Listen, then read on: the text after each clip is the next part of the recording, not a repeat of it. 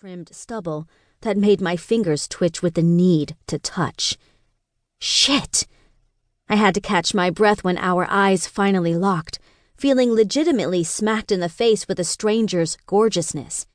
He was an absolute wall of muscle and beauty with thick dark hair and light green eyes. And for a moment, I forgot where I was.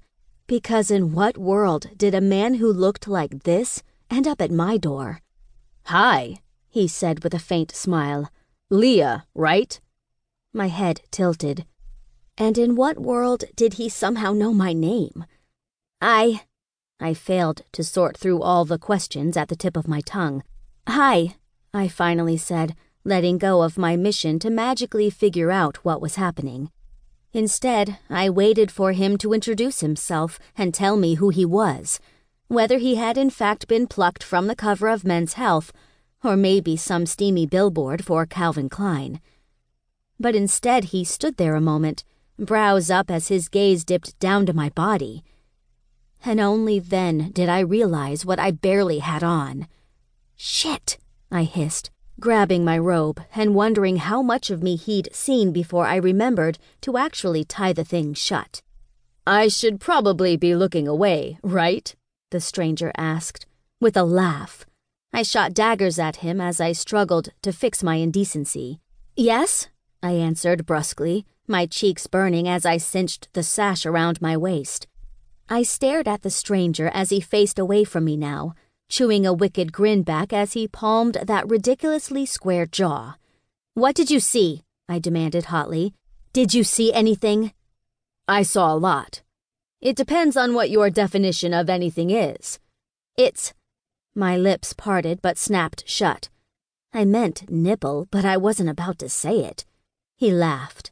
If you mean nipple, my answer is no. My mouth fell open. Unless you count what I can see through that wet thing you're wearing.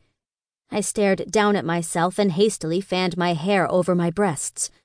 I wanted to call him out, but I couldn't find my words. So, glaring back up, I simply snapped. Who are you? Lukas Hendricks. I'm Tess's brother. I gaped at him as he turned back to me. Really? It was hard to imagine. He looked about a foot taller and wider than her, and I could already tell he shared none of her manners or humility. Fuming, I craned my neck to see past his broad frame, finally spotting the shattered remains of the floor vase that once sat at the end of the hall between our doors. What just happened? He peered over his shoulder, letting out a short breath of annoyance. Right. I was having some trouble with the key, might have swung my bag into the vase and knocked it over. I stared at the tiny shards of ceramic all over the floor, sobered quickly by the sight of Tess's prized possession.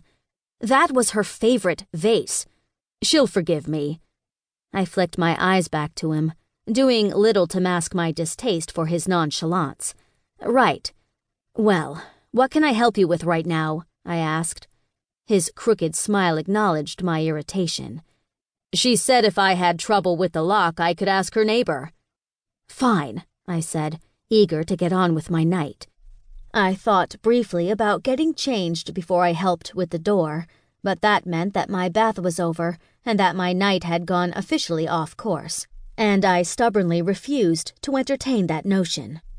So, grabbing my phone off the kitchen counter, I stepped back in the hall and closed the door, saying nothing to Lukas as I shot Tess a quick message. What are you doing? he asked. I took my time to reply. Confirming with Tess that you're her brother, I said, and not some guy who wants to loot her apartment. Lukas's smile was slight, but it teased me something fierce. Do I look like a robber to you? No, but I still took the opportunity to check him out. On second glance, he was built much more like an athlete than a model maybe a football player or some kind of fighter. The knots of muscle in his arms and shoulders were visible under his shirt, and his dark wash jeans fit well enough to give me an idea of rock like thighs under there. My eyes were still on him when I heard him laugh. It was a rhetorical question, but by all means, keep looking. My cheeks burned, but I still managed to shoot him a look.